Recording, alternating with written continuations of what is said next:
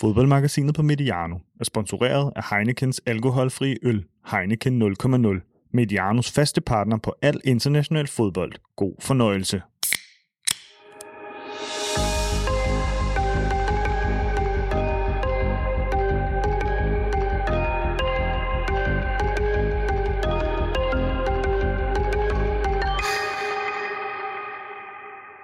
Velkommen til fodboldmagasinet på Mediano med fodboldfilosoferne Peter Sørensen og Asger Hedegaard Bøje. Jeg hedder Adam Møller Kumar. Det er mig, der skal hæve. Det er Peter og Asger, der skal smashe. Asger Hedegaard Bøje er journalist på Weekendavisen. Peter Sørensen er nuværende fodboldtræner, tidligere spiller selv.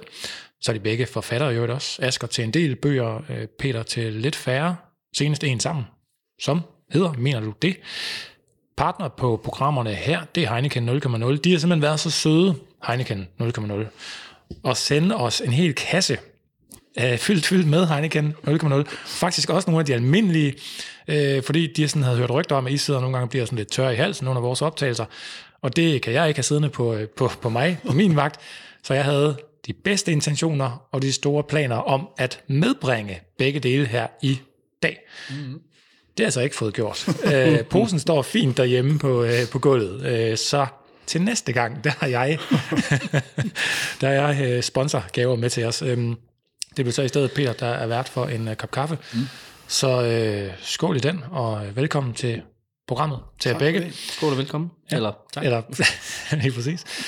Øh, og så vidt en uh, præsentation af, af partneren, og så, øh, ja, så vidt vil jeg næsten også sige, det, det, det hyggelige øh, her i, øh, i dagens program, i hvert fald sådan i, i introen, fordi vi skal i dagens udsendelse forbi nogle, øh, nogle noget mere uhyggelige øh, sager. Hvis jeg læser dagens program oversigt op, så kan jeg sige, at dagens første emne øh, har jeg kaldt øh, jammerlige forhold i Jammerbugt. Og dernæst skal vi så øh, til øh, krigen i Ukraines øh, sportslige konsekvenser. Og det er ikke så svært at regne ud, hvad, hvad det sidste øh, handler om selvfølgelig, men øh, hvad der gemmer sig bag den første overskrift der, jamen det skal vi egentlig bare blive klogere på øh, her med det samme. Fordi vi skal en tur til Pandrup, Asger. Der starter jeg over hos dig. Du har været på besøg i den her øh, klub, Jammerbugt FC, der lige nu er ved at øh, ja, ved at rykke ud af første division, kan jeg godt sige. De kæmper selvfølgelig bare for ikke at gøre det, men de ligger under stregen dernede i øvrigt sammen med en anden øh, øh ja, vild historie i dansk fodbold, Esbjerg FB, der, der, der er måske på vej ned sammen med dem. Jammerbugt er et hold med meget, meget få øh, danske spillere på, og øh, med en utrolig masse andre blandede nationaliteter. Øhm, Asger, du er lige udkommet i Weekendavisen med en artikel, hvor overskriften så der er regning uden vært. Du har den liggende her foran dig, øh, og vi har selvfølgelig gravet, øh, gravet ned i den, både Peter og øh, jeg. Der har du undersøgt de her jammerlige forhold, øh, kalder jeg dem så, øh, og det er så ikke kun på banen, at det jo ikke går, øh, som det skal lige nu i den her klub. Asger, hvis du tager os med til Pandrup, øh, hvem er det, som, øh, som spiller i, i, i klubben i dag, og hvad er det for nogle forhold, de spiller under?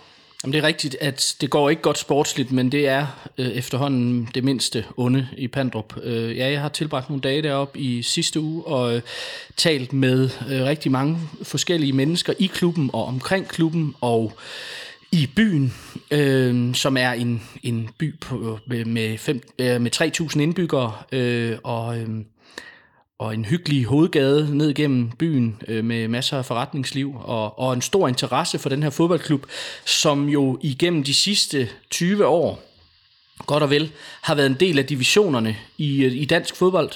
De har tidligere heddet øh, Blokhus FC, øh, blandt andet, øh, og øh, har, har de senere år gået under navnet Jammerbugt FC. Og, øh, og det er en klub, der på mange måder har klaret sig langt over evne, har bokset et par vægtklasser over, hvad de egentlig burde, og har gjort det rigtig godt, og er øh, senest jo øh, sidste sommer øh, rykket op fra anden division til første division.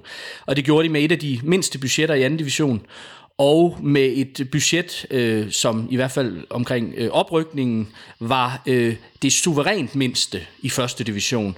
Øh, der er lidt forskellige tal, men, men, men, men et af de tal, jeg hører, er, er, er ligesom, en, en, en, at man er fem gange så lille som, som, den, som den næst mindste klub i første division. Fordi der er jo at tale om i Pandrup og i Jammerbugt FC øh, en, en, øh, en amatørfodboldklub, øh, eller det har der været i hvert fald indtil for et år siden, øh, med meget lidt øh, betaling til spillerne.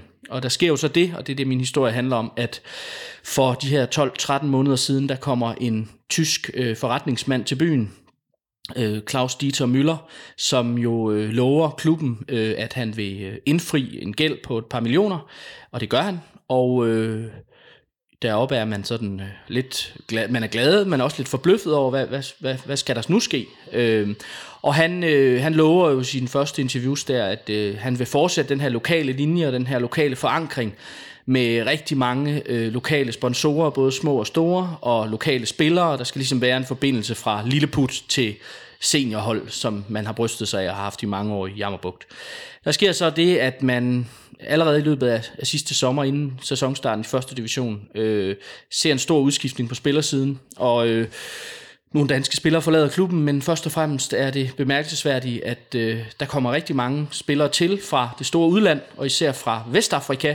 Nogle hentet direkte i øh, lande som Mali og Nigeria og Ghana, og andre øh, hentet igennem europæisk, øh, små europæiske klubber i Luxembourg for eksempel, øh, Østrig, øh, Sverige Øh, men fælles for dem er, at de ligesom øh, aldrig har opholdt sig i Danmark før, og, og ikke kender til dansk fodbold, og, øh, og nu pludselig øh, er en del af en spillertrup i Jammerbugt FC. Og øh, i, sidst, eller i, i efteråret øh, går det egentlig nogenlunde på banen, og de holder sig over nedrykningsstregen øh, et godt stykke ind i efteråret, øh, vel faktisk frem til, til vinterpausen. Og, øh, men uden for banen øh, begynder der at ske ting og sager. Øh, der er en, en, en lønudbetaling i november, mener jeg det er, som, som udbliver og Møller øh, bliver forholdt det her, og han siger på det tidspunkt, at, øh, at det er et teknisk problem, og at de får deres penge, og de øh, ender også med at få deres penge, spillerne forsinket. Øh, og så sker der det, at i januar, i transfervinduet der, så kommer der 10 nye ansigter igen, de fleste fra, fra Vestafrika, så man nu i dag står med en spillertrup med, øh, ja, jeg var oppe og se øh, en træningssession en formiddag deroppe, og der var tre danske spillere og, og, og 20 øh, udenlandske spillere, hvor de fleste er, er unge, helt unge vestafrikanere, altså på 20, 21, 22, 23 år. Øhm, og, øh, og øh, det begynder at gå skævt sportsligt også, og man falder ned under den her nedrykningsstreg, og som du siger nu, med, med, med fire kampe tilbage, har man, har man, øh, får man nok rigtig svært ved at, at redde sig i første division. Øh, og det er der ikke noget sådan odiøst i sportsligt, fordi man kan sige igen, klubben er ikke stor, budgetterne er ikke store, heller ikke efter øh, Claus Møllers øh, ankomst, men, øh, men, men det bemærkelsesværdige og det, det sensationelle er jo ligesom, alle de historier, som jeg forsøger at skildre her i min artikel, som, som ligesom øh, øh, altså foregår i klubben og omkring klubben. Der er, der er de her afrikanske spillere, som, som også her i løbet af foråret øh, flere gange ikke har fået løn. Jeg taler med Spillerforeningen i artiklen, som siger, at de følger sagen tæt, og, øh, og de, øh, de, er, øh, de er meget øh, forbløffet over og, og, og indineret over, hvad, hvad det er, der foregår. Og de siger, at de, at de, de kan ikke forstå, at sådan nogle forhold kan gøre sig gældende i dansk fodbold. Og de, Allan Reise, vice, vicedirektøren for Spillerforeningen, siger til mig, at, at de ligesom også vil rejse alle de krav, der overhovedet kan rejses i forhold til manglende lønudbetaling og, øh, og skat og pension og, og jeg ved ikke hvad. Øhm, så øh, øh ja, og udover det er der så, øh, kan man sige, lokalområdet er også ramt på den måde. Der er rigtig mange, pay, øh, rigtig mange øh, folk deroppe, der fortæller mig, at, at Claus Dieter Møller skylder dem øh, penge, og det kan være alt fra øh, den øh, mindre øh, frugthandler, som ikke har fået frugt, øh, for, eller ikke fået penge for det frugt, han har leveret til klubben, og så til, til, til større udlejningsfirmaer øh, og, øh, og, og busselskaber osv. Øh, en del af, af, af forhistorien til den her artikel er jo også, at, at der var seks spillere, der endte på gaden i Pandrup for, for nogle uger siden, øh, fordi, øh, fordi øh, der angiveligt ikke var blevet betalt husleje øh, det, øh, på, de, på det idrætscenter, hvor de var, de var indlogeret i, i nogle, øh, i nogle øh, i nogle værelser, og øh, der var så heldigvis, kan man sige, for de her ganske unge spillere, der er langt væk hjemmefra, øh, var der en række lokale, som, som tog den opgave på sig, og, og den dag i dag har sørget for, at de ligesom er indlogeret forskellige steder i byen. Så det er en, en helt vild historie om, om fodbold, men også om kultur og om globalisering og om, om det her mærkelige forhold, at der i Danmark nu er en tysk øh, klubejer, ja, i en nordjysk klub, som øh, har, har fyldt den her klub med, med spillere fra øh, fjerne egne af verden.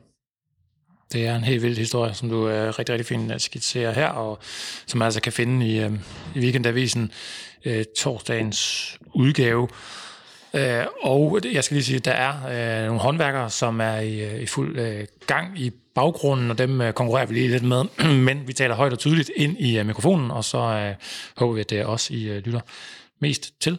Der er jo tale om, som, øh, som Asger netop siger her, øh, ja, den her ejer, der kom udefra, netop begyndte at tale om øh, lokal forankring og vigtigheden af, af det, og, og så må man i den grad sige, at, øh, at han er fravidet det, og øh, der mildest talt har været problemer med både, øh, både det ene og det andet øh, i forhold til de her lønudbetalinger. Der er nogle, det er jo vildt det her med, som de siger, øh, Allan Reza, som du også henviser til, øh, Spillerforeningens visdirektør, at de, de har, har allerede rejst flere kontraktmæssige krav mod klubben, og de vil fortsætte med det i takt med, at de bliver opmærksomme på øh, eventuelle nye brud. Så vi regner med, at den her sag, den, den bare udvikler sig øh, ja, videre frem, at de bliver bekendt i hvert fald med, med, med, med med flere og flere sager. Øh, og bare lige for at indskyde ja. her, så, så øh, har vi jo selvfølgelig forsøgt at få fat i, i Claus Dieter Møller ja. her, og, og forelægge ham øh, nogle af alle de her beskyldninger øh, øh, om, om de her kritisable forhold, øh, og han har så desværre ikke ønsket at medvirke, eller i hvert fald ikke svaret tilbage, mm. øh, og vi har også forsøgt ligesom at, at finde ham både i Pandrup og i, og i Blokhus, hvor han skulle øh, holde til, når han er i Danmark, men han er jo for det meste af tiden ikke i Danmark, og det er jo også, kan man sige, en en historie, vi har hørt før. Altså det her med en, en udenlandsk klubejer, som er meget øh, langt væk fra, hvor tingene egentlig sker i, i klubben. Peter, da du sad med øh, morgenkaffen og, og snuden i øh, Askers øh, artikel her, øh, jeg så går jeg også ud fra, at du ligesom, også, øh, ligesom jeg, da jeg læste den, tænkte, at det, var, det er alligevel vildt, at, øh, at sådan noget her foregår i øh, Danmark i 2022. Øh, hvad synes du var det mest bekymrende ved øh, læsningen? Altså, det foregår jo i høj grad øh, i, øh, i 2022, og det har det jo også gjort øh, over de seneste hvad, fem år eller sådan noget, hvor, øh, hvor mere eller mindre tvivlsomme øh, ejerskaber øh, er kommet ind i, i flere og flere klubber. Altså, jeg ved ikke, om der er lige så grælde eksempler i, øh, i andre klubber, men, men det er da i hvert fald sådan, at i Fremad Amager har der været store problemer. Øh, i forhold til, øh, til det ejerskab, også økonomisk, som de har derovre.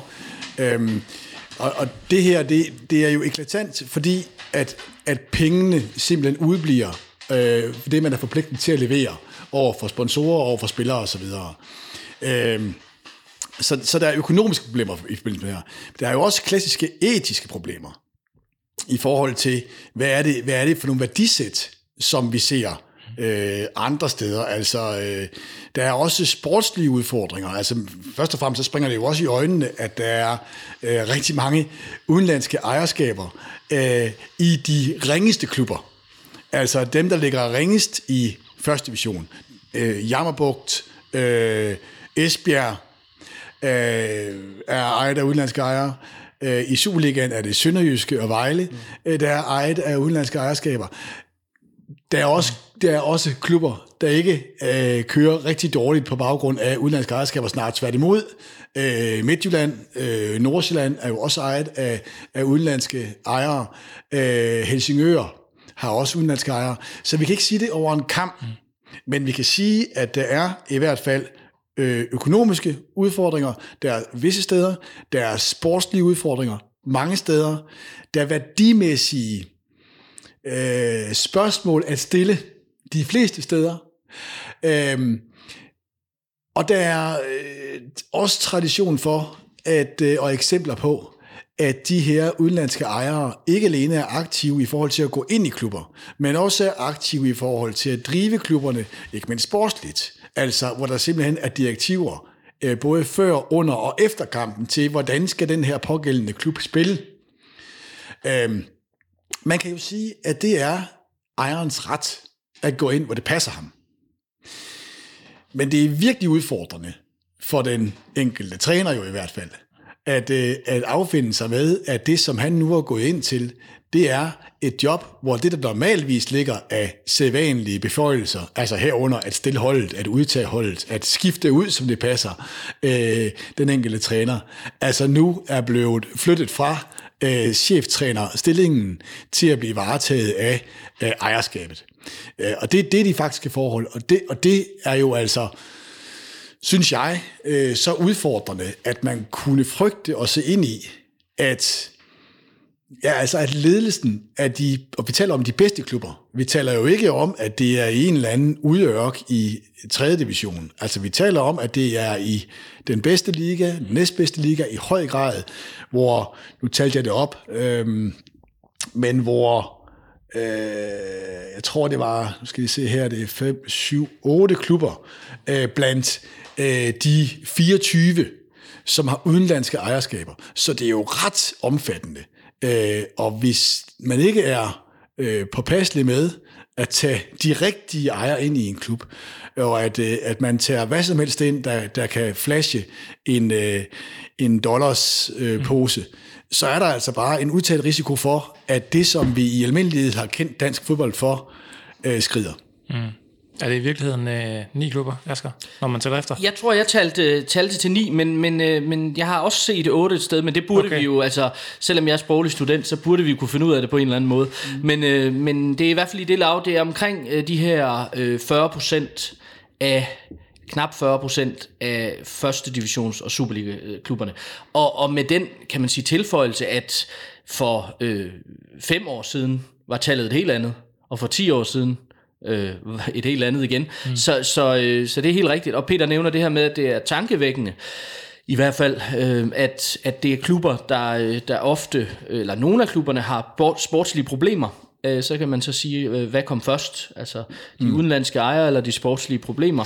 Øh, men, men, men jeg tror også en anden ting, man kan sige, er også, at det er også geografisk set nogle, hvad skal vi sige, udkantsklubber øh, som ikke er et negativt lavet begreb, men det er også det, det, er, det er ikke klubber øh, inde midt i øh, øh, København eller i Aarhus eller i Odense. Der kan så være andre problemer med øh, danske ejerskaber og danske mm. ledelsesforhold, øh, helt klart.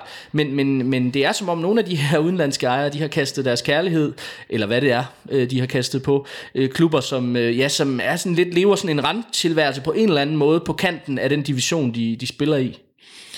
Er der øh, etiske spørgsmål at rejse, synes du, Asger, når du ser de her og, og, og besøgte øh, lokalområdet deroppe, og de der unge, øh, fransktalende, mange afrikanske øh, spillere fra, fra en masse forskellige lande, som, som du siger, mm. som du mødte, øh, den måde, de, øh, de sådan er, er indlogeret på, og så selvfølgelig det åbenlyse, at, at de ikke får det, de er blevet lovet i, i, i løn, som, altså, at de slet ikke får løn. Det er, ja. jo, det er jo det første del af det, det skal man selvfølgelig have, og man flytter til et andet land, og så videre, men, men hvordan var Altså, forholdene, synes du? Jo, men det, det, altså, jeg synes jo, det siger rigtig meget, at, at den, øh, altså, meget bekendt er vi det første medie, der ligesom har, der har nogle af spillerne i tale, og det har vi jo så øh, anonymt, øh, og det siger jo lidt om, at man ikke rigtig har lyst til at gå ud offentligt med navn og fortælle om, hvordan, øh, hvordan forholdene er, fordi forholdene var ikke specielt gode. Øh, jeg besøgte jo også øh, øh nogle af de her spillere, øh, som boede sammen, og det, og, og øh, og det er ikke, nej, det er ikke luksuriøse forhold, og, og det er, de, er, de er lavt lønnet, øh, men man kan så sige, at det væsentlige er jo, at de får den løn, og det har de jo så ikke fået i alle tilfælde.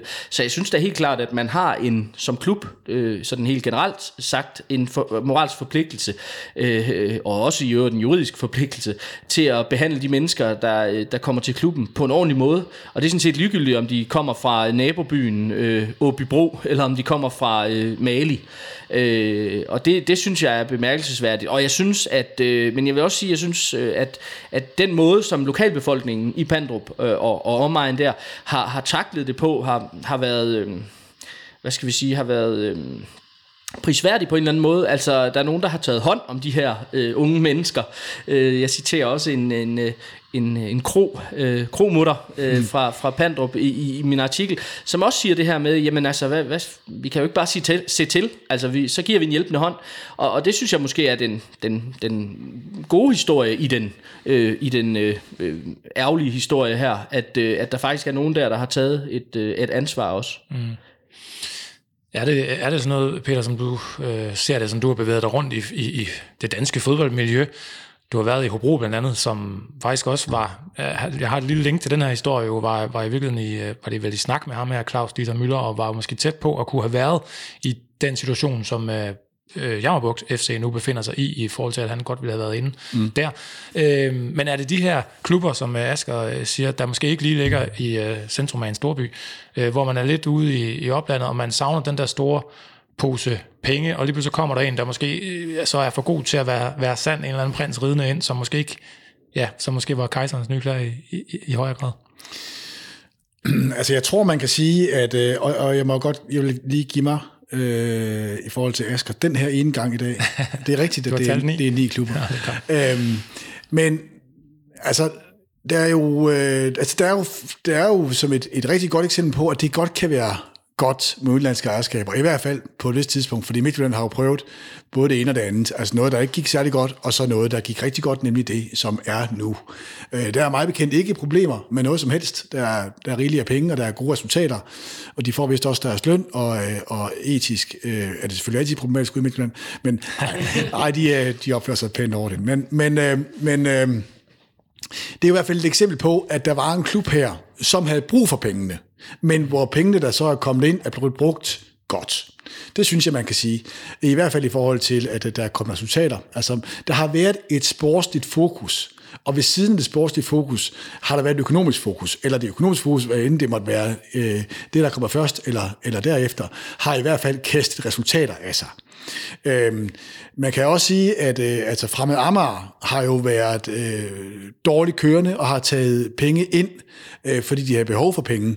Men det ligger jo så på en sådan måde, at, at, at deres rent fysiske placering, altså tæt på hovedstaden, i, midt i et boligkvarter ligger stadion, at det kunne være interessant i sig selv det er ren spekulation. Øhm, så så øh, vi har også haft eller vi har også udenlandske ejere i Vejle, som jo ligger skønt og godt og midt i landet, mm. øh, men som simpelthen var øh, i på mm. forledens rand, og der har man så også brug for penge. Øh, I Silkeborg har man også talt om, at, øh, at det kunne da godt være, at klubben her er til salg. Ikke fordi, at der er økonomiske problemer, men fordi, at, at man indtil for nylig synes, at man stød, stødte imod loftet, når nu man, man, øh, man sådan, øh, var godt kørende. Man kunne ikke se sig selv meget højere end, lad os sige, midten af ligaen. Nu har de så et øh, fantastisk flot år i år jo. Men, men der har man jo hørt om, at Lars Larsen skulle have været inde, og og, og, og klubben øh, kunne godt være interesseret i at tage udenlandske eller indlandske store øh, aktionærposter øh, ind af hensyn til at få bedre forudsætninger for at præstere fodbold. Altså, jeg synes ikke, at man kan sige over en kamp, og det, det synes jeg bare er en pointe her, mm. at, det, at det er noget lort alle de steder. Men der er steder, hvor altså klubber, hvor man kan både se og høre, at de forekommer at være ligeglade med øh, et ordentligt, klassisk værdisæt i et demokratisk samfund, øh, at, øh, at det er en sideinteresse, at det er en klub blandt flere, øh, og hvor det jo ikke nødvendigvis er resultaterne, det eneste drejer sig om, altså sådan rent sportsligt at i og med, at altså i Fremad Amager for et par år siden, der havde man jo øh, muligheden for at sende spillere tilbage til Bulgarien. I Vejle for mange år siden, der havde man kontakter til Kina, øh, og hvor man indimellem sådan tænkte, hmm, er, de virkelig, er de virkelig de bedste spillere, de her? Og kan, synes træneren virkelig, at det her øh, er dem, som vi skal spille med, hvis det er sådan, vi skal få de bedst tænkelige resultater? Øh, i, i, det har i hvert fald været tilfælde, ved jeg, øh, i Esbjerg, altså hvor man overvejer, hmm, er det virkelig måden at overleve på, at vi bliver ved med at have oplevelsen af, at det ikke er træneren, der sætter holdet? Øh, og, og, og det synes jeg virkelig er, er øh, en glidebane. Mm.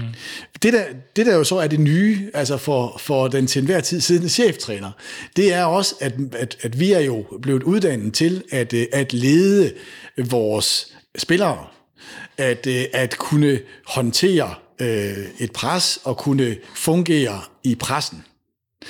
Vi har også hørt, at man skal sørge for at kunne lede opad, altså forstået på den måde, at man skal kunne øh, tale og tænke øh, sammen med resten af ledelsen, altså en sportschef, en direktør, øh, en bestyrelsesformand, men jo altså også nu en regulær ejer, som man har fornemmelsen af, at, at i virkeligheden, som du siger, Asger, på lang afstand mm. i virkeligheden kan bestemme det hele, hvis han vil bestemme det hele. Og det er jo noget af det, som vi eksempelvis øh, ser i, øh, i Jammerbugt. Mm. Og det er jo en forskel, øh, fordi jeg er helt enig med dig i, at det at være udenlandsk ejer i dansk fodbold er ikke sig selv i sig selv problematisk. Men den der afstand, som jo oftest, det giver sig selv, er til en udenlandsk ejer, især hvis han ikke flytter til landet, den kan jo være, den kan være problematisk. Og den ser vi jo sjældnere fra det, man kunne sige, nogle dårligt ledede, altså dansk ledede klubber. Der kan være en, en, en, øh, en, en ledelse, som man er utilfreds med, men man kan trods alt banke på deres dør øh, og stille nogle krav på en anden måde. Og, og på den måde kan man jo også sige, at den her historie om, om Jammerbugt FC i, i Pandrup er eksemplarisk øh, øh, i negativ forstand, øh, ved at klubben ligesom, eller i hvert fald øh, overbygningen på Jetsmark Idrætsforening, som er moderklubben, men den her overbygning, Jammerbugt FC, er blevet udhulet de sidste, øh, de sidste års tid. Altså, der er jo ikke nogen tilbage i den klub. Altså, de sidste øh, medarbejdere har forladt klubben. Der er ikke nogen øh, øh, salgschef, der er ikke nogen øh, sportsdirektør, der er ikke nogen kommersiel chef, der er ikke nogen pedel, der er ikke nogen øh, rengøring, der er ingenting. Altså, der er Claus Dieter Møller, som er ejer og som er direktør, og som øh, ikke længere har en bestyrelse at referere til. Øh, og der er øh, 25 øh, spillere og en cheftræner. Og, og så, har, så er der jo ikke, så er der ikke nogen fodboldklub tilbage nærmest. Altså der er i hvert fald ikke nogen, der kan, der er ikke nogen, der kan ordne alt det administrative. Der er ikke nogen, der kan ordne øh, altså andet end, end klubejeren. Mm. Øh, og det er der jo ikke nogen mennesker, der kan, der kan klare. Og det er ikke et forsvar for, for Møller, men det er en forklaring på, hvad, hvordan det også øh, føles for, for spillerne deroppe, og, og også for lokalområdet, for sponsorerne. Øh, der er mange af de sponsorer, små som store, jeg, jeg taler med i artiklen, som efterlyser frem for alt kommunikation. Mm. Altså de er træt af at læse i pressen øh, om, hvad der sker i klubben. De vil gerne have tages med på råd. De lægger trods alt øh, penge i den her klub. Øh, og derfor har vi jo også kunne se, at, at der så er færre og færre, der støtter op om den. Altså at jeg taler med nogle sponsorer i, i artiklen, som siger, at de vil da kraftigt overveje om deres sponsorat. Øh, og, og, og til kampene kommer der færre og færre tilskuere og færre og færre sponsorer derop. Og det er, jo, det er jo klart, fordi en klub skal jo være mere end en spillertrup og en ejer. Mm. Der skal ligesom være et, øh, altså et skelet eller en krop i klubben. Men man bliver også nødt til at sige, som klub, som ansvarlig klub, ejer, henholdsvis bestyrelse. Altså, der er jo en bestyrelse, der er bestyrelsesformand, ikke? Øh, i, i, øh, i, øh, i Pandrup. Det er bare den samme som ejeren går ud fra. Ja, og der er så en bestyrelse i moderklubben. Altså ja. i idrætsforeningen. Ja, men, men de er jo sat fuldstændig udenfor. Fuldstændig, øh, det er klart. Ja. Men, men beslutningen går jo ikke desto mindre på, at man jo så vil have spillere øh, fra eksotiske lande, Øh, og uanset hvor eksotisk det er, så skal der for eksempel et gult sygesikringskort til, der skal noget nem idé til, der skal en bankkonto til, for at det simpelthen kan fungere, at man kan få sin løn udbetalt, at man kan komme til lægen. Øh, altså der er simpelthen nogle, nogle, nogle helt formelle forhold, der skal være i orden. Og det er jo det, som man eksempelvis i Vejle, hvor der jo også er rigtig mange udenlandske spillere, simpelthen har ansat sig ud af. Altså der, der kører det. Altså, det vil jeg sige, at, øh, at der, der er en, en, en administrationschef, og der har været en teknisk chef, så når der kommer en spiller fra Venezuela, eller Brasilien, eller Rusland, så øh, er noget af det første, der sker, at vedkommende bliver bragt hen til den pågældende kommune, der er noget biometrik, der skal være i orden, og der er noget sygesikringskort, og der er simpelthen nogle, nogle formalier, som man sørger for at få bragt i orden. Og det er jo derfor, at Vejle er en en velfungerende klub øh, i den forstand, at der bliver taget hårdt i hånd om de her udenlandske spillere. Altså der er simpelthen en procedure, der går i gang, fordi man bygger øh, sin klub på øh, rigtig mange internationale spillere. Og så bliver man nødt til at udsætte, ansætte sig ud af det. Og det er det, man har gjort i Vejle, tage konsekvensen af det. Men det er det, man har problem med, og det, ikke, og det fungerer ikke i Jarmbugt og i en øh, relativt lille klub også, altså i Hobro, hvor jeg selv var. Der var det jo Jens Hammer, der i høj grad sørgede for det her som sportschef. Ikke? Altså hvor man siger, her, her, har vi, her har vi altså et ønske om at kunne gøre os gældende i, i Superligaen eller i toppen af dansk fodbold, og vi bliver nødt til at hente spillere uden for Danmark, fordi det er billigere, og så håber vi på, at de bliver gode. Det var for eksempel Emmanuel Sabi, det, er, det var Christian Kapis, øh, som eksempelvis kom ind der og jo gjorde det, der skulle til for, at Hobro havde en chance. Men de kom fra USA, og, og, øh, og der skulle der tages øh, øh, hånd om det rent praktiske. Det var der ikke ansat folk til i, i Hobro, men i kraft af, at Jens Hammer jo var en, en blæksprutte, øh, og ikke for fin til at tage sig af øh, det, der var øh, det rent praktisk formelle, så, så gjorde han det. Fordi uden det, vil der simpelthen ikke være et velfungerende system, og det, og, og det vil bryde sammen. Og det er jo det, der nu sker i, i Pandrup, og kun holdt, kun holdt oppe af nogle øh, ivrige lokale ildsjæle. Men det er også klart, og som jeg jo synes er, er, er for så vidt godt. Altså, at man vender den klub ryggen, så længe at den repræsenterer et værdisæt eller en uordentlighed.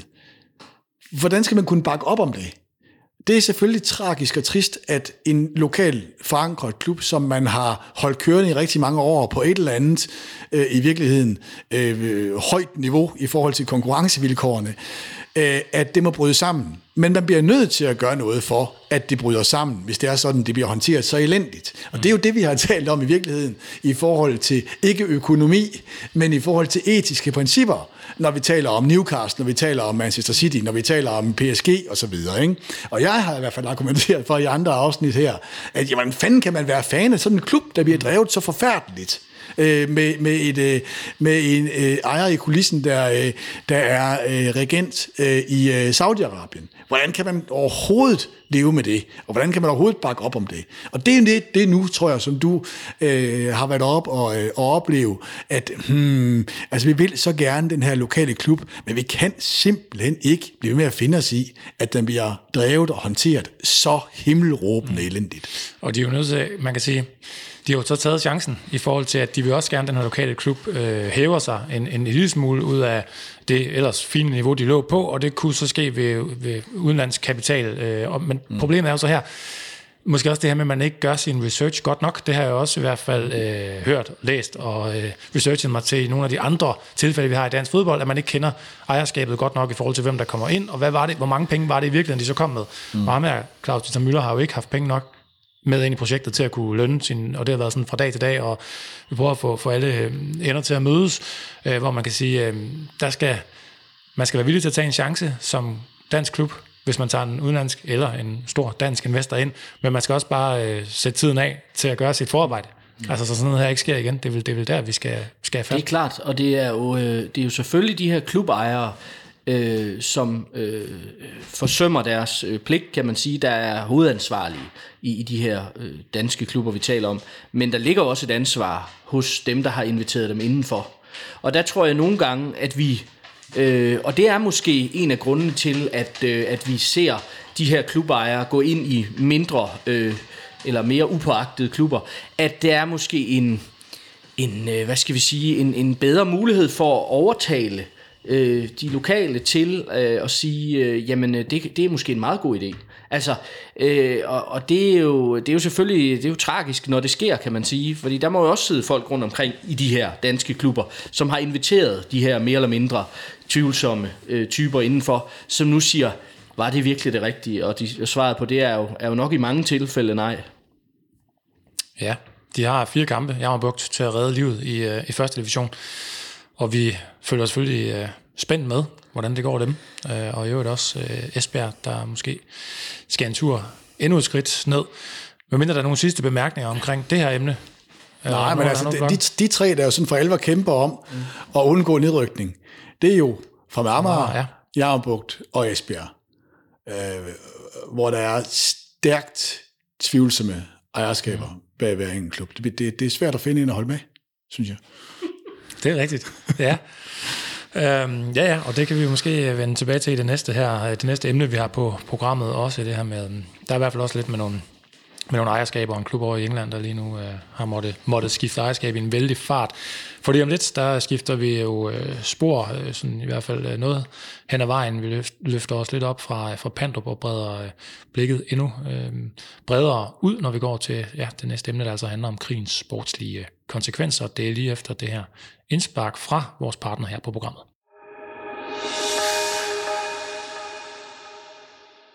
Heineken 0,0 er officiel partner på Champions League, Europa League og Europa Conference League, og vores faste partner på al international fodbold på Mediano.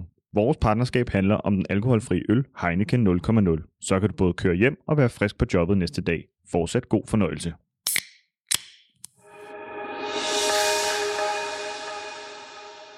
I den kanal, der øh, før hed Mediano Sport og Perspektiv, øh, hvor indholdet nu er lagt over i vores øh, nye kanal Mediano 2, som du også har fundet den her udsendelse øh, i. Jamen der kunne man for øh, nogle måneder siden efterhånden, tror jeg faktisk det er, høre en udsendelse med øh, Kenneth Hansen og Stanis Elsborg, hvor de diskuterer krigens konsekvenser i sportens verden. Øh, der var vi jo... Øh, ja, ikke så mange uger inde i den her forfærdelige øh, situation med Ruslands invasion af Ukraine. Øhm, allerede, tror jeg faktisk, det var før den udsendelse udkom, der havde vi her i øh, Fodboldmagasinet planlagt, at øh, vi skulle tale om, eller sådan ud fra en artikel, som du, Asger, for så efterhånden øh, også ja, lang tid siden nu øh, havde, øh, havde udgivet, lidt om, ja, lidt i forlængelse af, eller, eller om det samme her med, med konsekvenserne af, øh, hvad vi så så, hvordan vi så det brede sig i sportens verden. Vi blev forsinket øh, dengang. Øh, nu øh, tænker jeg, at det er tid til at tage den her diskussion, som jo så hele tiden udvikler sig. Og øh, der ja, kommer nye elementer i det hele tiden. Noget af det seneste, øh, som øh, er sket, er det her med, at Rusland jo så øh, har droppet sin klage om ikke at måtte komme med øh, til øh, VM i Katar i slutningen af året, og derfor så ligger det så fast nu, at de altså ikke kommer til at deltage der, de skulle også lige kvalificere sig først osv., så men at det var jo FIFA, der besluttede at smide Rusland ud af kvalifikationen, og det russiske fodboldforbund valgte så at klage. Øh, den, den er så droppet, og ligeledes har vi set russiske klubhold blive udelukket fra alle internationale turneringer.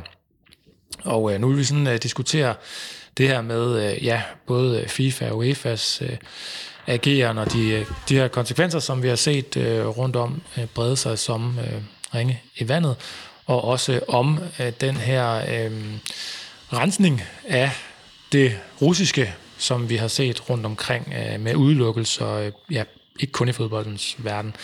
Det her med, at Rusland ikke får lov at stille op til VM, Peter, er du, øh, er du overrasket over, at det er sådan, det, det er endt? Nej, det synes jeg er helt naturligt. Altså fordi, fordi Rusland repræsenterer Rusland. Og Rusland har jo overtrådt enhver tænkelig øh, grænse, naturligvis, da de gik ind i Ukraine. Det, jeg synes, man kan undre sig over, det er, at det først sker nu. Fordi de gik også over en grænse i 2016, da de øh, gik ind i Krim.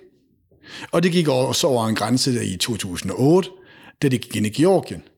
Og det gik også ind over en grænse, dengang de, var det i 20, øh, smuttede en tur til Azerbaijan for at få smidt Armenien ud af Nagorno-Karabakh. Altså, det er den samme mand, der har siddet øh, med, øh, med styrepinden, øh, og, øh, og det er det samme styre, og det er de samme værdier, og det er jo også det samme styre, som rask væk har forgiftet journalister og politiske modstandere. Og det er ikke nyt. Altså, det er ikke nyt, at, at de opfører sig sådan. Men i 2018, der afholdt de VM. Mm. Øh, så så jeg, jeg, jeg synes, at det er en skændsel, at der har skulle gå så lang tid, inden at man har reageret på det. Det, der er mere, synes jeg, øh, interessant i virkeligheden, det er, hvad er det så, at konsekvenserne bliver for den enkelte udøver? Og der, hvor det bliver mm, vanskeligt, det er, hvilke sanktioner skal man, skal man gøre mod den enkelte? Det er jo ikke kun i sportens verden i virkeligheden, det er jo også i kulturen, som du ved meget mere om, og i kunsten, Asger, øh, hvor der jo også er den ene sanktion efter den anden, og hvor man siger, at enhver russer, visse steder i hvert fald, skal udelukkes fra både at kunne udstille og underholde i enhver forstand. Men man kunne jo godt forestille sig, at der var en russisk kunstner her og der, for ikke at tage en sportsmand her og der, som i virkeligheden i den grad havde noget imod det ruslandske autokrati og Putin. Mm. Den artikel, du skrev der, Asger, den handler jo netop også om, om konsekvenserne, som vi så er ved at se udfolde sig i sportens verden. Du skriver blandt andet, kan øh, notere mig fra, fra den gang, at uh, sporten synes forandret for altid. Uh, på hvilken måde synes du, at vi, allerede nu ser, at um, ja, det, det er vel at mærke ikke kun fodbold, du skriver om i artiklen, men at sporten ja. forandres? Ja, man skal jo altid være varsom, når en journalist begynder at, at kaste rundt om sig med begreber som historisk og, og forandret for altid og sådan noget. Men jeg synes godt, man kan tale om det her, fordi sporten har indtil 24. februar, var det ikke den dag, de gik ind i, i Ukraine, russerne, har jo levet lidt i den her illusion om, eller i hvert fald har, øh, ja, en, en, man kan sige, øh, har markedsført den her øh, øh, bekvemme illusion om, at sport og politik og sport og storpolitik ikke hænger sammen. Og det ved vi jo godt alle sammen, at det er tilfældet. Vi ved jo godt, at der er stater og regimer og, og, øh, og byer øh, og, og så videre rundt omkring i verden, der bruger sporten, og politikere, der bruger sporten til deres eget formål. Øh, men vi kan alligevel godt lide at sige til os, at, at, at sporten er en arena, hvor alle kan mødes. Øh, og det gør vi jo egentlig. Øh, det har vi jo egentlig altid gjort. Altså, øh, måske med den undtagelse, der hed Sydafrika, som under, under deres øh, apartheidstyre op igennem øh, 60'erne, 70'erne, 80'erne, øh, var øh, udelukket øh, fra det gode selskab. Men det er jo nærmest det eneste eksempel, jeg lige kan komme på, øh, hvor, man, øh, hvor, hvor man på den måde har bandlyst et andet land. Altså Nordkorea øh, har medvirket til en VM-slutrunde for ikke så frygtelig mange år siden. Øh, så, så det er det, jeg mener med, at alting er forandret, og det er, at, at, at sporten er ligesom med russernes invasion af Ukraine vågnet op kunne man sige, øh, og har lagt den der floskel bag sig om, at sport og, og politik, sport og storpolitik ikke hænger sammen. Øh, fordi der må man jo sige, at sporten har vel øh, nærmest aldrig, altså i samlet flok, reageret så hårdt og så hurtigt på noget. Det var nærmest den første weekend, eller den anden weekend efter invasionen, at det stod klart, at de russiske landshold øh, og de russiske øh, udøvere i forskellige sportsgrene var enten udelukket eller skulle spille under og neutralt flag. Øhm, øh, og og, og der, der må man sige, der, der, der har sportens øh, myndigheder øh, og sporten i det hele taget øh, reageret enormt øh, hurtigt og, og klart på det her. Og det bringer os jo selvfølgelig frem til, på et eller andet tidspunkt, tror jeg, den her snak til, øh, jamen hvad så med med alle de andre? Hvad så med de andre regimer, der ikke kan opføre sig ordentligt? Hvad med Saudi-Arabien for eksempel? Saudi-Arabien fører i øjeblikket sådan en proxykrig også i Yemen, og har gjort det i flere år, der koster enormt øh, altså mange menneskeliv. Øh, og det er jo stadigvæk et land, man, øh, vi, vi velvilligt samarbejder med. De har senest afholdt øh, Copa del, øh, øh, eller Supercopa-finalen, den, den øh, øh spanske Supercop. Øh, og det er jo et land, der, der ofte bliver nævnt i sammenhæng med, med VM værtskaber og sådan noget, der er forlydende om, at Italien og Saudi-Arabien barsler med et, øh, et VM-bud øh, her i, i 2000, og hvad må det blive, 30, 34, sådan noget. Øh, så de er jo stadigvæk en del af det gode selskab, selvom de egentlig på mange måder opfører sig øh, nogenlunde ligesom som russerne gør. Øh, har de her sådan imperiale stormagtsdrømme på regionens vegne. Og øh, så, så jeg synes det er jeg synes det man kunne godt kalde det hyklerisk, men man kunne også tage ja-hatten på og så sige det var da rart at der endelig kommer en reaktion. Så jeg synes også det som Peter åbner lidt for her i slutningen af, af det han siger, at det interessante her er måske øh, det her spørgsmål om er det alt russisk vi ikke kan holde ud at se på lige nu, eller er det Rusland? Er det Putin? Er det, øh, øh, det der, er det dem og det, der repræsenterer Rusland, altså i, i øh, offentligt og, og, og i de her sportskonkurrencer. Og det minder jo, som Peter også nævner, om de debatter, der har været de sidste par måneder i, i kulturverdenen også. Øh, skal man øh, bandlyses som russisk øh, maler, øh, og man i øvrigt måske er, endda er, er, er kritisk over for Putin og bor i eksil i, i, i Vesteuropa, skal man så ikke have lov at udstille på et dansk museum? Det vil jeg jo til enhver tid mene, at det, at det må man gerne. Øh, men, øh, men, men sporten stiller os i et lidt andet dilemma, synes jeg. Altså, øh, jeg synes jo, at enhver kunstner, tror jeg godt, jeg vil sige, medmindre vi er ude i, i propaganda øje med, taler på vegne af sig selv. Mm. Og, og det må være den kunstner, man øh, eller kulturpersonlighed, som man, man, øh, altså man må tage dem til indtægt for det, de mener. Man må spørge dem, hvad de mener.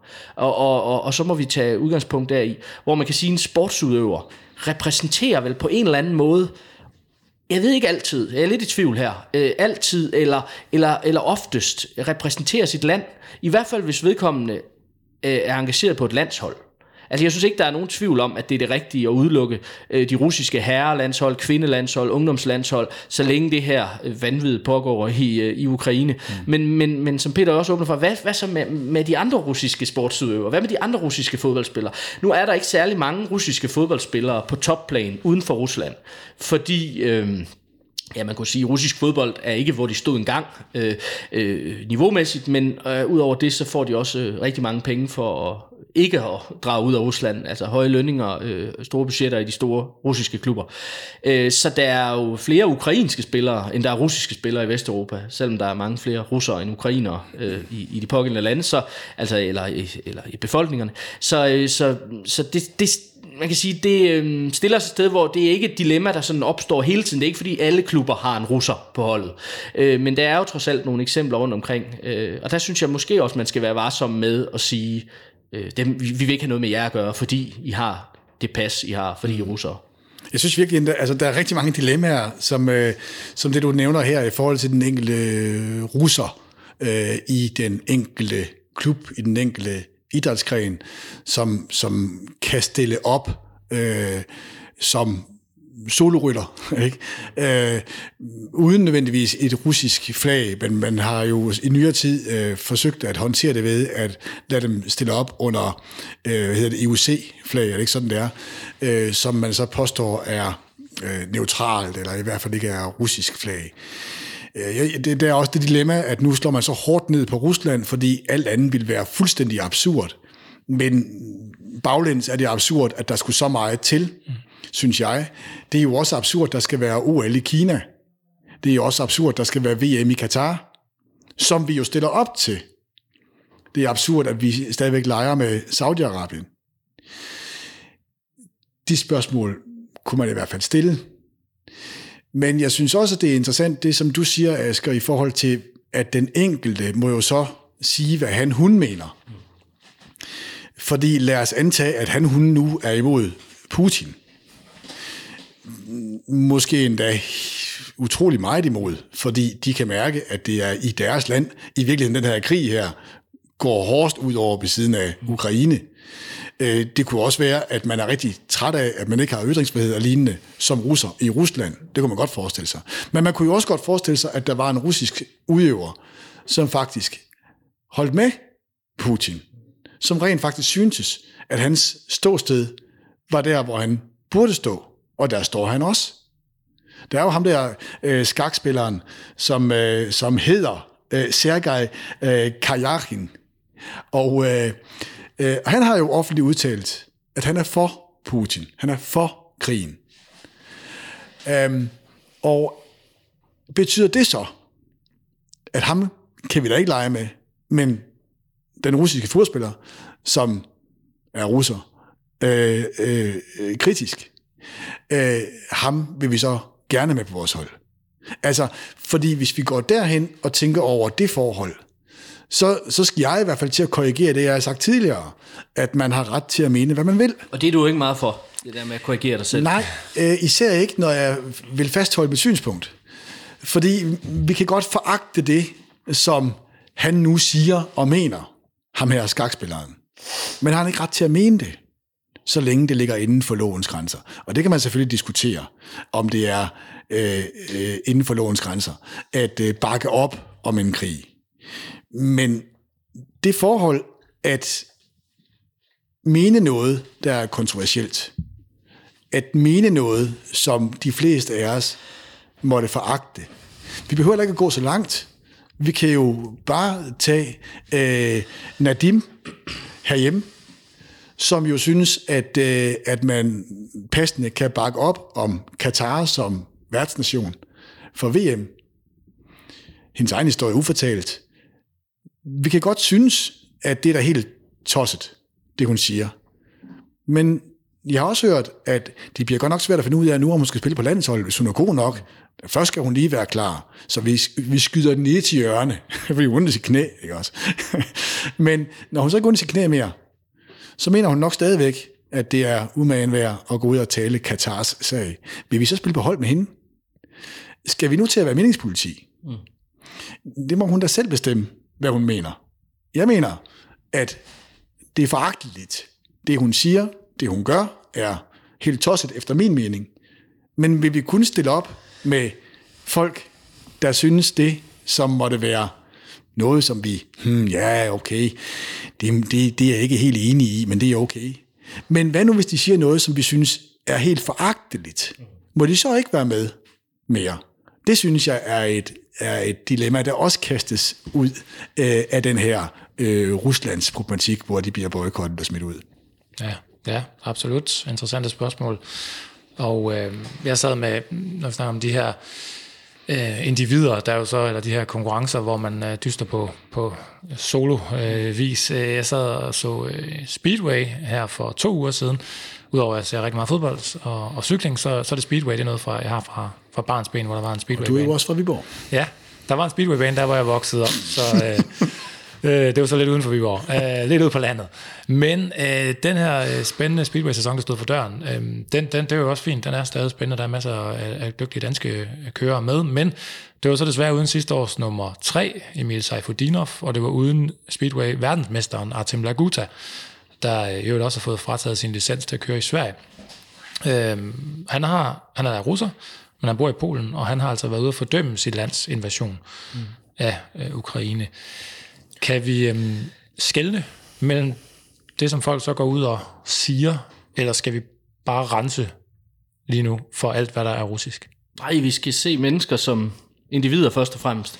Det bliver farligt, når vi begynder at se dem øh, øh, efter en eller anden etnisk målestok, eller national, national målestok. Øh, og det vil sige, hvis, hvis du er russer, så er du, øh, så er du uønsket.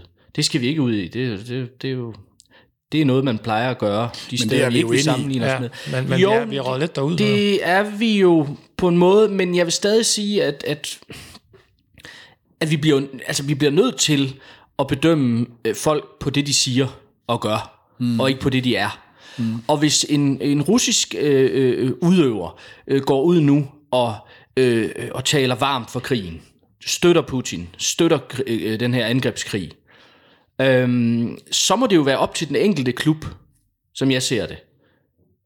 Øh, eller det enkelte forbund, men måske især den enkelte klub i, i en fodbold, eller et sportsgren som fodbold, og vurdere, om man vil have ham på hold, om man vil have ham ansat. Det synes, jeg, det synes jeg er helt legitimt, at hvis man så vurderer, det har man ikke lyst til. Altså fordi Peter har jo ret i, og Peter siger også i vores, øh, i vores bog her, at... Øh, at, at, at man egentlig må, man må sige alt inden for lovens grænser. Øh, og her er vi jo i et, et, et, et, hvad skal vi sige, grænsetilfælde, eller måske ikke engang, fordi det er jo lovligt. Det er jo lovligt for mig at sige, at jeg elsker Putin. Det gør jeg så ikke, men, men hvis jeg siger det, øh, så er der ikke nogen, der kommer efter mig. Øh, så det er jo klart inden for lovens grænser. Men jeg tror altså også, at de fleste fodboldklubber har et værdisæt, som ikke kun øh, begrænses af loven, men, men, men hvor man siger, jamen vi kan ikke have øh, ansatte, ikke kun spillere, men det kan også være, øh, øh det kan også være bogholderen eller, øh, eller direktøren i klubben, der går ud og siger vanvittige ting i pressen. Og, og, og der, der vil jeg da opfordre alle klubber til ligesom at blive sig det der øh, værdisæt klart i de her tider, altså at sige, jamen hvad, hvad vil vi have folk siger og ikke siger, og der mener jeg da sagtens, at det er helt legitimt for en, for en, øh, for en fodboldklub at sige, jamen den her medarbejder har udtalt sig sådan og sådan, øh, og vi, øh, vi ønsker ikke øh, ja, at have ham på holdet eller samarbejde med ham.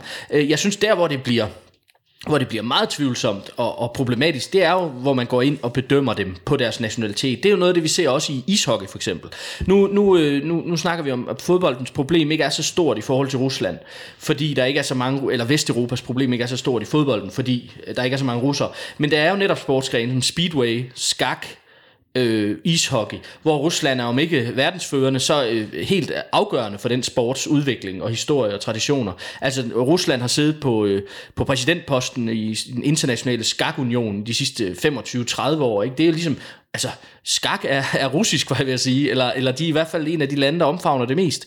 Men også ishockeyen, hvor vi senest har set det her med, som jeg synes er dybt problematisk, at, at, at, øh, at man på forhånd går ud og siger, øh, fra det svenske og det finske ishockeyforbund har sagt, at de udtager ikke øh, spillere, øh, som er engageret i Rusland. Og det mener jeg altså, man skal være rim, altså på de svenske og finske landshold. Øhm, og det ved jeg sgu ikke, om jeg er, om jeg er inde i. Altså, øh, det, det, det, jeg synes, det, jeg synes, vi, og det er jo så svenske og finske spillere, men som er på kontrakter. Altså, de kan jo være havnet der, og så kan det være, at de har svært ved at komme ud af deres kontrakt. Altså, nu har FIFA, fodboldforbundet, det internationale fodboldforbund, har jo lavet den her klausul, helt exceptionelle klausul, at fodboldspillere, der er ansat i russiske klubber, øh, frit kan forlade dem. Øh, og det er jo det, øh, Anders Dreyer og, og, og, og andre har gjort, øh, og, og i øvrigt også på basketsiden med øh, ham, Ife Lundberg her, som, som jo fik sin NBA-debut, fordi han blev løst fra en russisk klub. Så det endte jo med at, ligesom at være fantastisk for ham, at han fik den mulighed. Øh, men, men jeg synes, vi skal passe på med at straffe kollektivt. Øh, øh, ja. Også fordi, at det bliver også en skrue, der øh, om ikke uden ende, så er den i hvert fald lang. Altså, kan vi så heller ikke udtage iranere øh, til, til vores øh, klubhold? Mm. Øh, hvad med, hvad med amerikaneren, der synes, at Trump han er en fed fyr? Altså, det er sådan cirka det halve af, af, af befolkningen i, i USA. Så der er der en pæn sandsynlighed for, at, øh, at den enkelte fodspiller vil synes, at Trump taler sandt, og det er øh, Trump, der skal genindsættes med de konsekvenser, det måtte have. Øh, hvad, med, hvad med kinesere? Mm. Altså, det, det er virkelig et problem, ikke? Men jeg synes, at jeg, jeg vil gerne udfordre dig på, at øh, hvad så med Nadia Nadim?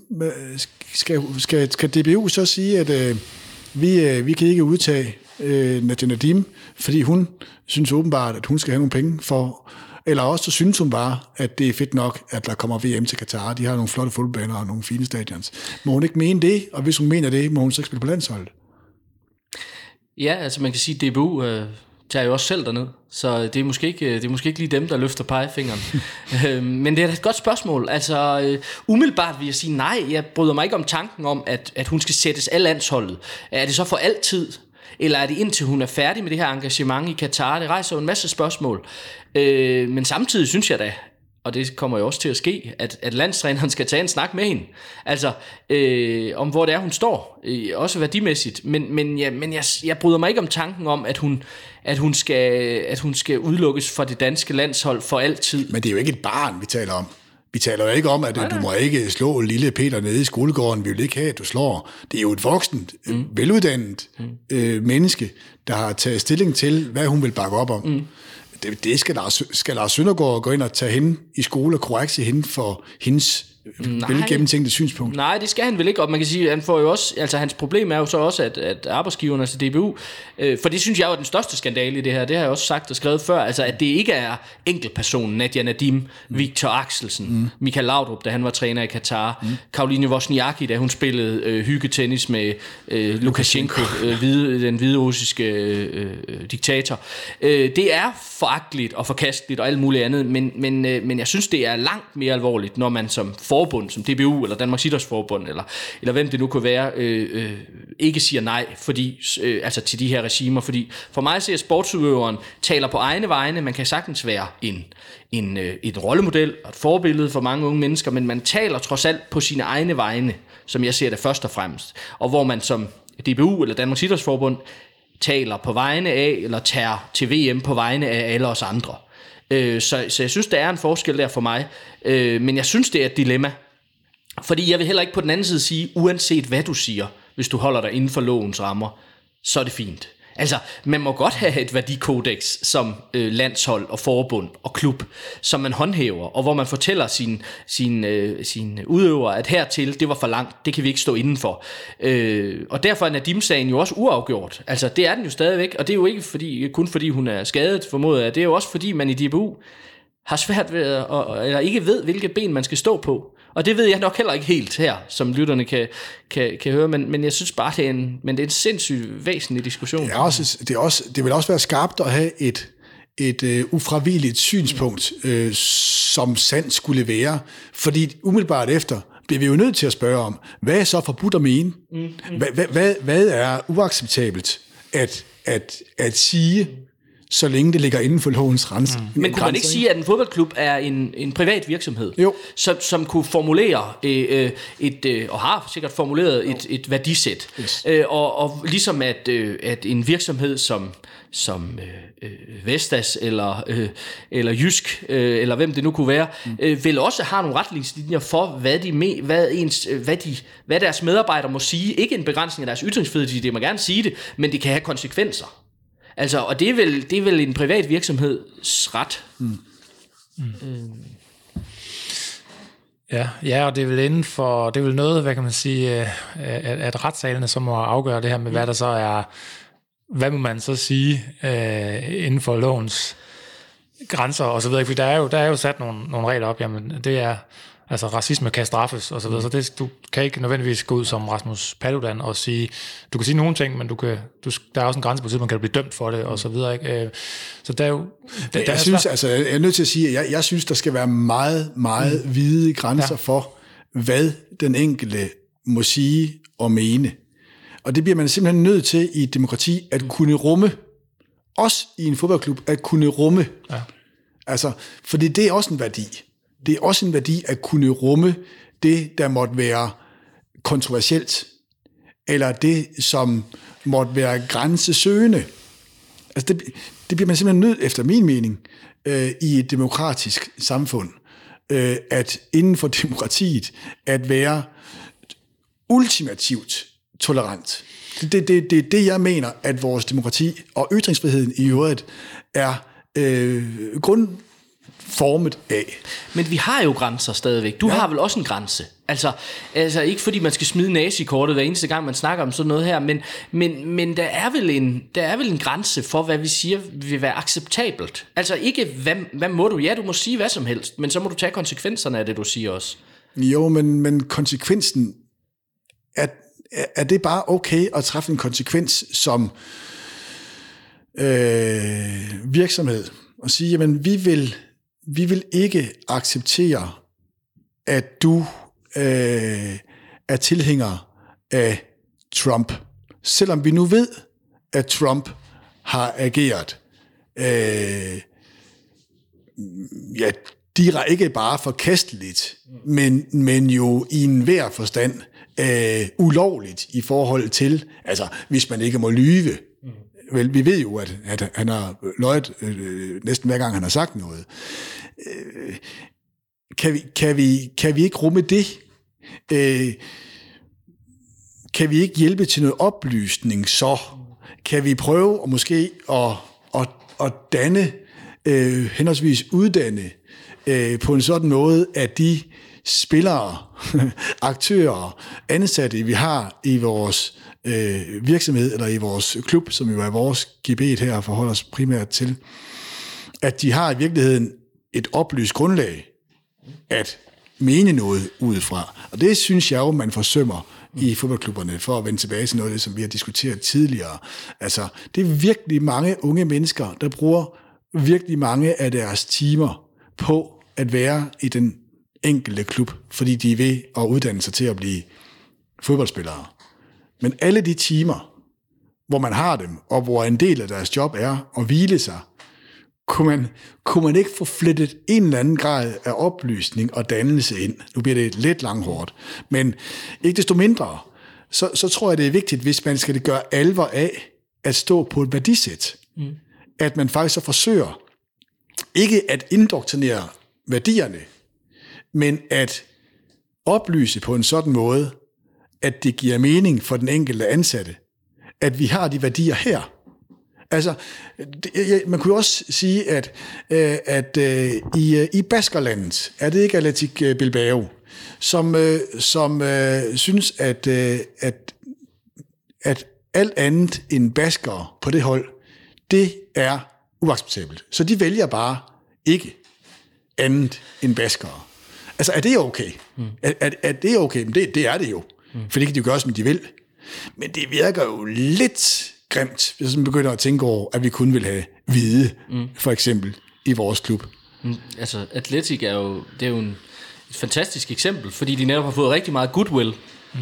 på sådan en form for, for apartheid, ja, er det jo. Altså, det kunne man jo godt kalde det. Altså, når du vælger efter blod, øh, efter etnicitet, mm øh, og skal spore tilbage, om den og den spiller nu havde en, en bedstefar, der var basker, så, øh, så er du jo ude i noget, vi normalt vil sige, ja, men det holder vi os for gode til, eller det er ikke noget, der hører hjemme i, i, i, i vores del af verden. Øhm, men de har jo ligesom skabt en, øh, de har jo skabt en identitet på det. Så det siger jo lidt om, øh, også hvordan de der værdier, de værdisæt kan, øh, kan være forskellige fra klub til klub. Og det er jeg sådan set øh, helt indforstået med, at de kan være. Men jeg er enig med dig i, at, at klubberne bør gøre meget, meget mere ud af at, at formulere øh, og, og øh, præsentere deres spillere fra, hvor står vi? Mm. Eller, og ikke som, I skal mene det her, men, men vi synes, det er væsentligt, at I, at I forholder jer til, til mm. nogle af de her øh, forhold, fordi I er rollemodeller for, for, øh, for, for rigtig mange børn og unge rundt omkring. Øhm, men jeg er stadigvæk ikke øh, så bange, tror jeg, som, som du er, for at sætte grænser for, øh, ikke universelle grænser, men øh, hvad skal vi sige, øh, konkrete øh, grænser øh, i den enkelte klub for, hvad man, hvad man vil acceptere. Altså der har været de her sager fra italiensk fodbold, hvis vi går tilbage til 90'erne, øh, 0'erne, med en spiller som Di Canio, som, som hejlede ud flere gange til, øh, øh, de, til Lazios fans, som jo øh, i forvejen en lille bitte del, men en højlydt lille bitte del af de Lazios fans havde det her ry for at være øh, stærkt højorienterede, fascistiske, øh, og han lavede så den her, som han kaldte romerske hilsen, ud til dem, som jo var utvetydigt en, en fascistisk øh, hilsen. Øh, og han øh, Øh, blev jo også straffet for det. Øh, så, så, så der går jo der går grænser. Øh, og, og, og, men de behøver ikke at være de samme grænser fra klub til klub. Øh, men, øh, men ja, det, jeg synes i hvert fald, det er, det er væsentligt. Øh, og det behøver ikke være en indskrænkning af ytrings, ytringsfriheden, men det er jo en indskrænkning af, øh, hvad, hvad mener vi på dette sted i denne klub, at vi vil være med til. Mm. Jeg sidder og kommer til at tænke på uh, Mason Greenwood-sagen, hvor han blev uh, fjernet fra jordens overflade, fuldstændig taget ud af FIFA-spillet og skrevet ud af historien uh, for en forbrydelse, som han havde begået, ja. Mm. Uh, som der vil, altså, vel at mærke ikke er faldet dom i nu. Nej, det altså, er det ikke. Og, og det lyder jo frygteligt selvfølgelig, det ja, han der har gjort de her, video, de kvinder, ja, eller hvad det, men øh, øh, lydoptagelser ja. og sådan noget, men, men, men, men han røg jo ud lang tid før, der ligesom er faldet en dom i det. Ja, og så kan man sige, så er, altså er der så et paradoks i, at, øh, at vi rummer den her tænkte russiske angriber i, øh, i Jammerbugt, der siger, jeg synes det er godt, det Putin han gør. Uh, vi rummer ham i klubben, og at vi rummer Nadia Nadim på landsholdet og i, i andre i, i klubsammenhæng også men at vi fjerner Mason Greenwood ud af vores øh, hukommelse. Ja, altså, jeg, jeg synes jo også, at man skal, altså man skal også have civil courage i en fodboldklub. Det er til at sige, hvad man mener. Men som Asger siger, det man mener kan også have konsekvenser. Det kan for eksempel have en konsekvens, at de andre ikke vil lege med dig. Så du kommer til at stå helt alene. Og du kommer ikke til at kunne spille på vores hold, fordi så kan vi ikke stille op med andre end dig. Det bliver uhensigtsmæssigt. Ikke kun ud fra et etisk ståsted, men ud fra rent sportsligt. Du har simpelthen opført dig. Du har simpelthen et synspunkt, hvor du står alene, og vi vil ikke acceptere det. Og vi kan ikke spille med dig. Øhm, øh, det kunne man jo godt forestille sig. Altså, øh, øh, ikke fordi Zlatan var øh, politisk engageret på nogen måder, øh, da jeg spillede med ham, men han opførte sig ikke desto mindre på en måde, vi ikke vil finde os i. Og, så, øh, og det gav træneren jo heller ikke. Og derfor blev han smidt af, fordi han havde en adfærd, vi ikke vil finde os i. Så på den måde er det jo så igen op til den enkelte af alle andre, der måtte være enige om, at det der, det kan vi ikke leve med. Ikke desto mindre synes jeg, det er noget udfordrende, at når damelandsholdet ligesom siger, hmm, de tøver med at kunne rumme Nadia Nadim. Mm. Det, det, altså, jeg, øh, jeg synes, at det er et, øh, et stort dilemma, som øh, godt kunne være en case, og det er vel det, som vi i virkeligheden gør her. Vi ser jo ikke og doserer det ene eller det andet, vi ser bare, synes jeg, at diskutere en case, og det kunne man også godt gøre, men jeg synes godt nok, at alt imens, at man måtte mene, at det er øh, en skræmmende holdning at have, eller en foragtelig holdning at have, og så sige, fordi du har den, så kan du altså ikke være med her. Det kan vi ikke rumme, øh, fordi samtidig med, at jeg siger det, vil jeg sige, at jeg er virkelig en fortaler for rummelighed. Men for at der er en rummelighed at tale om, må der også nødvendigvis at være rammer. Mm. Så, så, så omkring den her rummelighed må der være en ramme eller en grænse. Og hvor er den grænse? Og den grænse skal jo defineres. Og den grænse skal defineres af de ansvarlige ledere i den pågældende virksomhed eller klub. Det synes jeg er en opgave, man må tage på sig. Det er enig, og, men, men jeg tror måske også, at man kan sige, da, at vi er fremme ved noget her, som, hvor der måske kan være en forskel, øh, spørger jeg, øh, ud i rummet, på en klub og et, og et landshold. Mm, ja. Altså fordi hvis vi siger, at fodboldklubben er øh, privat virksomhed, som vi har nævnt nogle gange nu, og de kan ligesom øh, gøre, som, som de nu vil, øh, inden for de, eller i forhold til det værdisæt, de har formuleret, så er et landshold vel altid noget andet Altså, som jeg sagde før, øh, et landshold, et forbund, øh, spiller på vejene, findes kun på vejene af, eller på grund af øh, den bredde, og alle de børn, der render rundt og spiller fodbold øh, rundt om dem. Og uden, det, uden dem var, var landsholdet ikke noget. Øh, og, øh, og, og, og, og følger der ikke også dermed en, ja, en anden position i forhold til det her dilemma på en eller anden måde? De kan vel ikke lige så godt som en, en privat fodboldklub øh, formulere et klart regelsæt, man kan overtræde, eller hvad?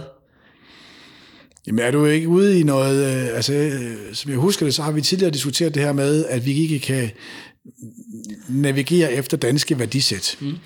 Men kan vi så navigere efter at en, en flertalsafgørelse inden for, hvad der måtte være en acceptabel værdi mm. eller synspunkt? Mm.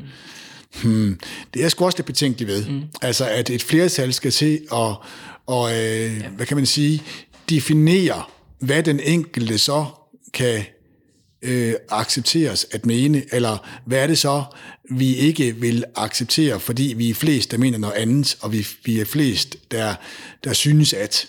Altså, det er der jo ikke tradition for i en demokratisk tænkning, hvor der skal være plads til et mindretal.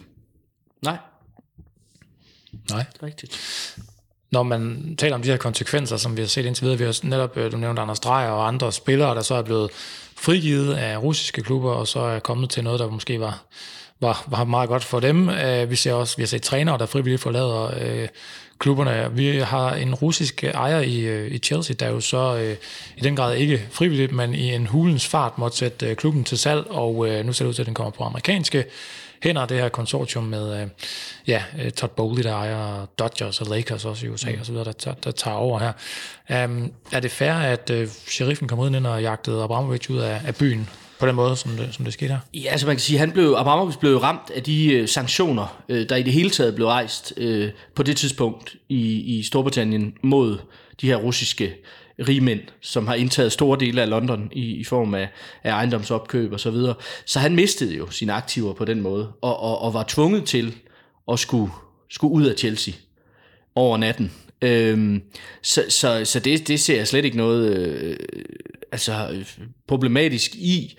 Øh, jeg kan godt forstå, at man som Chelsea, øh, altså fodboldklub, fans, øh, har synes at det her var, var vildt. Altså fordi tæppet bliver trukket væk under den her fodboldklub. Og de kunne jo med rette sige, øh, hvad så med Newcastle? Mm. Hvad så med City? Hvad så med Paris? Og så videre. Øh, men nu, var det, nu er det nogle gange det, vi snakker om. Og nu er det Rusland, der er på alle slæber.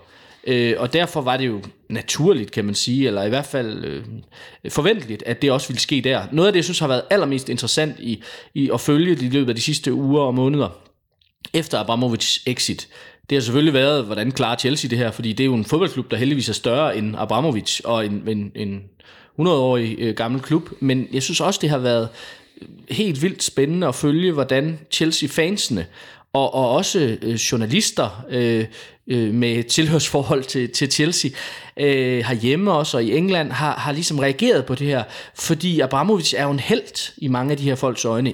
Ikke i alle, langt fra.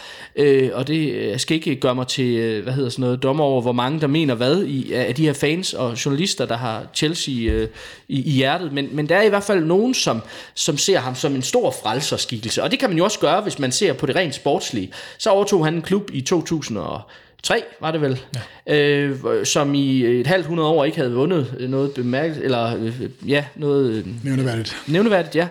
Øh, øh, og som så pludselig vinder det hele.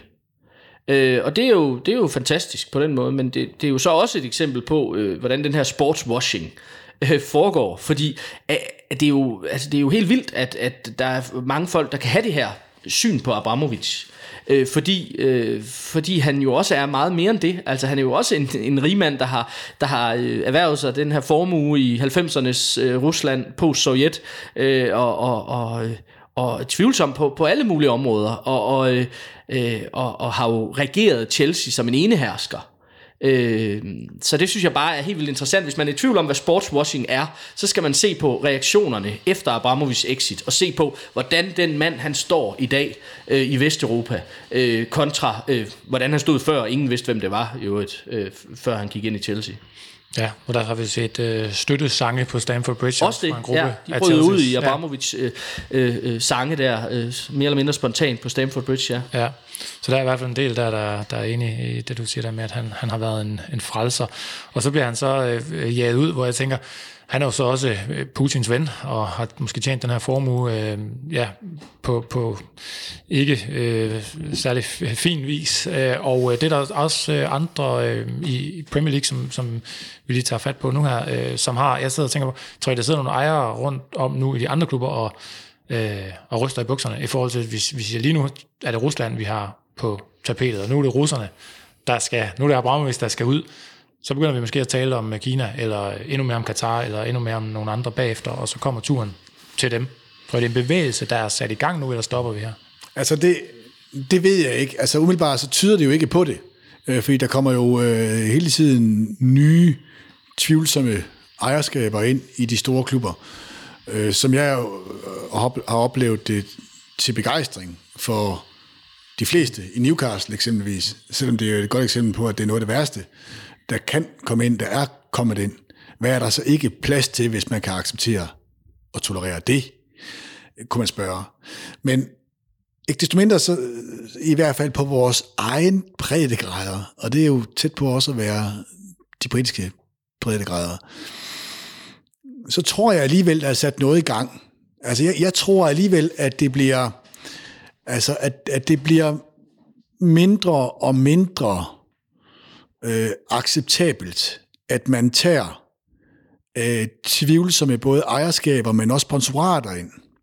Altså, jeg, jeg tror, at at klubber, øh, ansvarlige klubber, bliver mindre og mindre tilbøjelige til at lade sig bære af øh, etisk næsten uforsvarlige, i hvert fald problematiske øh, bidragydere. Og det taler imod, at der er så mange klubber, der har så store sponsorater, for eksempel for bettingfirmaer, som vi også har talt om tidligere.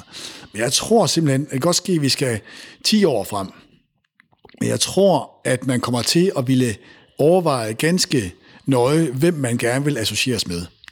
Øh, og virksomheder, som ikke har øh, etiske profiler, som man kan associere sig med og sine egne værdisæt med, tror jeg altså øh, heldigvis, at man kommer til at se mindre og mindre til. Men det, jeg, jeg, jeg er i tvivl, fordi der er ikke nedgang, så vidt jeg kan registrere, nationalt på eksempelvis øh, betting-reklamer.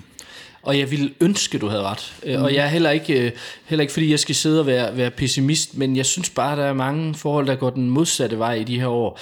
Det, altså, hvis for at starte med det positive, du har jo ret i, at det tænker jeg ligger lidt under det, du siger, at der er en bevidsthed, øh, en, en voksende bevidsthed, også blandt fansene, i forhold til, øh, hvad skulle vi sige, øh, øh, øh, emner, som vedrører virkeligheden uden for fodboldbanen, mm. altså menneskerettigheder, klima, hvad det kunne være, øh, øh, og der øh, misbrug og så videre. Og, der, og det tror jeg er rigtigt, men samtidig så ser vi jo også, at, at den her Ruslands krise har jo så ikke kun i sportens verden, men den har jo faktisk øh, øh, i den politiske verden øh, åbnet en dør for Mellemøsten, altså i form af gas og olie.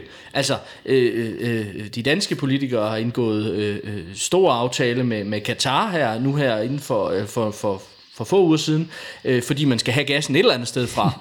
øh, så, så, øh, så jeg tillader mig at være lidt tvivlsom. Dagens, eller hvad hedder det, ugens store historie, eller en af ugens store historie, har jo også været det her med Messi. Han trådte jo frem, øh, var det i går, øh, øh, onsdag, som ny øh, turismeambassadør for Saudi-Arabien. øh, og, og, og, og, og det er jo... Øh, det er, nok ikke fra de, det er nok ikke af den generation sportsudøver, vi skal forvente det her øh, jordskred. Altså, men, men jeg tror godt, du kan have ret i dit håb om, eller få ret i dit håb om, at, der, at, at yngre sportsfolk kan se anderledes på det. Måske. Men, men, men der er i hvert fald en garde af, af sportsfolk, ikke kun fodboldspillere, men som er i slutningen af deres karriere, som ligesom altid har været vant til at tage alle de penge, de overhovedet kunne rane til sig, øh, og, og ikke stille spørgsmål ved noget som helst. Og det samme gælder klubberne. Så, så forhåbentlig ser vi en, en ændring, øh, men, øh, men jeg synes godt nok stadigvæk, at det er, at, at øh, ja, så får vi ryddet øh, lidt op, og så, øh, og så øh, bliver vi præsenteret for en frygtelig masse mere rod øh, kort efter. Men i forhold til den bevægelse der, der har vi jo så i hvert fald set nogle politikere nu også, der før har haft lidt svært ved at tage bladet fra munden, der så nu øh, har haft travlt med at fordømme og øh, ja, tage afstand fra og så videre. Ikke? Så der kan man sige, der er måske nogen, der har sat gang i noget. Så kan det være, at det ikke er Messi og den generation af spillere, der sætter gang i det mm. næste. Det kan, også, det kan være, at vi skal... Altså, det kan være, at vi skal et skridt op til, øh, til, til generationen, hvis der er lidt ældre trænere, for eksempel. Jeg, jeg sad og tænkte, mm. altså, der har jo været med Chelsea, i Chelsea-sagen, har der jo været skudt efter Tuchel, og forhold dig nu, og svar nu, og han har mm. blevet irriteret og sagt, det, det, det kan jeg ikke, det handler ikke om mig. Øh, og jeg kan over Guardiola i forbindelse med sådan en, et spørgsmål til sin kontraktforlængelse, Øh, så siger han, at jeg kunne simpelthen ikke ønske mig at være et bedre sted, øh, en bedre klub i verden, end, jeg, end der, hvor jeg er lige nu. Eddie Howe ville heller ikke ja. snakke om Newcastles ejerskaber. Det er rigtigt. Guardiola var ude og nærmest lovprise ejerne, ikke? og siger det der med, at han fra første dag havde sagt, hvis I lyver over for mig, så er jeg ude. Og det har de simpelthen ikke gjort indtil nu. De har bare talt sandt, og han er så tilfreds. Men det kan være, det er der, vi skal, vi skal starte med nogle, øhm, nogle ja. aktører ja. i sportens verden, der tør at, at sige fra.